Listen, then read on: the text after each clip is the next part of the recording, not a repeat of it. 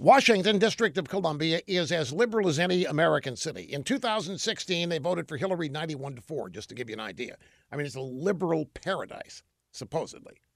So this news is amusing. Less than a month ago, Washington voters approved a big minimum wage increase for people who get tips as part of their income. The vote guaranteed a minimum wage of 15 bucks an hour by 2026, by which time a lot of residents will have died. But the D.C. City Council has decided the voters were wrong. You see, in the poorest areas, the unemployment rate's over 9%. That's way worse than the rest of the country. So the City Council liberals, they looked at what happened to Seattle. They raised the minimum wage, a bunch of restaurants closed, a bunch of jobs were lost.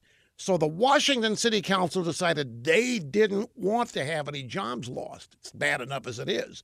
So less than a month after it was approved, these liberals are going to kill the minimum wage increase.